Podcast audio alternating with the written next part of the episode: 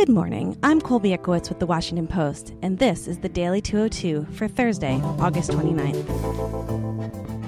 James is out, so I'll be running you through the day's top political headlines. Here's three stories that should be on your radar. Number one, the shrinking Democratic presidential field. New York Senator Kirsten Gillibrand has ended her campaign for president after she failed to qualify for the next Democratic debate in September. Gillibrand's exit follows Washington Governor Jay Inslee, former Colorado Governor John Hickenlooper, and Representative Seth Moulton of Massachusetts, who left the race in the last two weeks. Twenty Democrats remain in the primary contest, yet only half will be on the debate stage. Despite her early entry into the race with an exploratory committee in January, Gillibrand could never break 1% in national polls.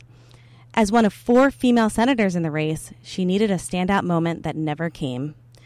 Gillibrand focused her candidacy on advocating for women's rights, hoping to resonate with female voters.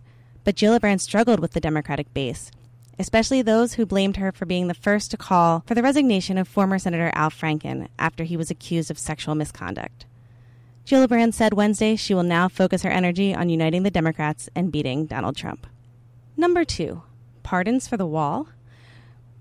President Trump has privately told aides that he would pardon them if they did anything illegal while rushing to build his border wall. My colleagues report that President Trump has privately told aides that he would pardon them if they did anything illegal while rushing to build his border wall.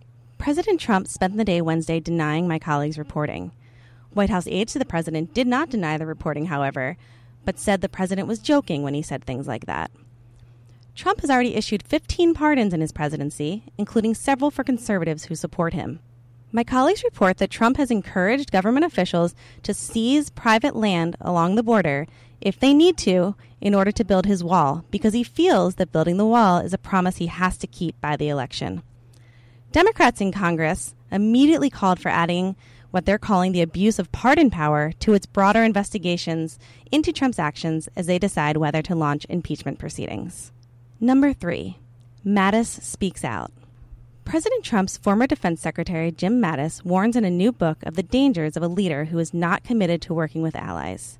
Mattis resigned in December after clashing with Trump over troop withdrawal from Syria. The Wall Street Journal published an excerpt of his forthcoming book, where Mattis says that if a leader alienates allies, then America will be at risk around the world.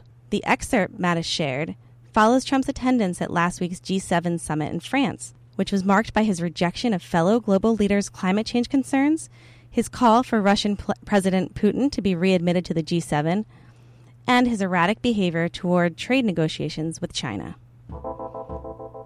And that's the Daily 202 for Thursday, August 29th. Thanks so much for listening.